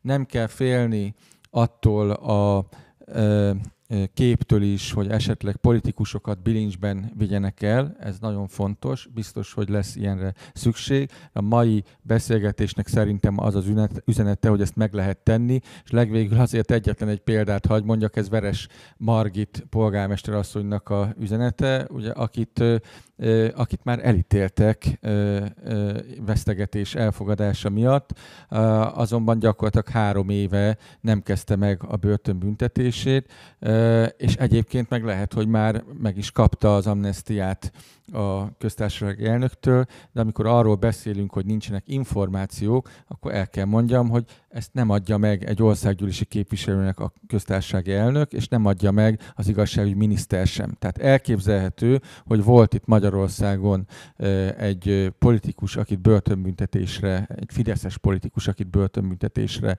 ítéltek, azonban elképzelhető, hogy már Áder Jánostól amnestiát is kapott, az viszont tény, hogy nincsen börtönben. Az biztos, hogy egy kormányváltás esetén erre választ fogunk kapni, mert az biztos, hogy ezt önök azonnal fogják tudni, és még egyszer mondom, nem kell félni ezektől a bilincsektől, illetve azoknak kell félni, akiknek a kezén ez csattanhat, és lesz akkor is lehetőségünk erre, hogyha feles többségünk lesz. Én ennyit szerettem volna elmondani, nagyon köszönöm a mindenkinek a segítséget. Moderátor. Én is csak elköszönnék, és ha lehet ezt összegezni egy mondatba, akkor az talán annyi, hogy ha van politikai szándék, és van elszántság az apró munkára, akkor, akkor azt gondolom, hogy elég sok minden megvalósítható abból, amiről a politikusok most inkább nagyon sokszor csak ilyen szlogenekként beszélnek, de ebből lehet valóság is akár. De hát majd ezt meglátjuk. Ez a, valóban a választói akaraton is múlik természetesen. Osszátok meg, hogy minél több emberhez eljusson, ha már egy ilyen élő közvetítés megy, ezt nyilván viccnek szánom, de hogy... Hát akkor mindenkinek köszönöm a részvételt, és, és köszönjük szépen a figyelmet. Viszontlátásra!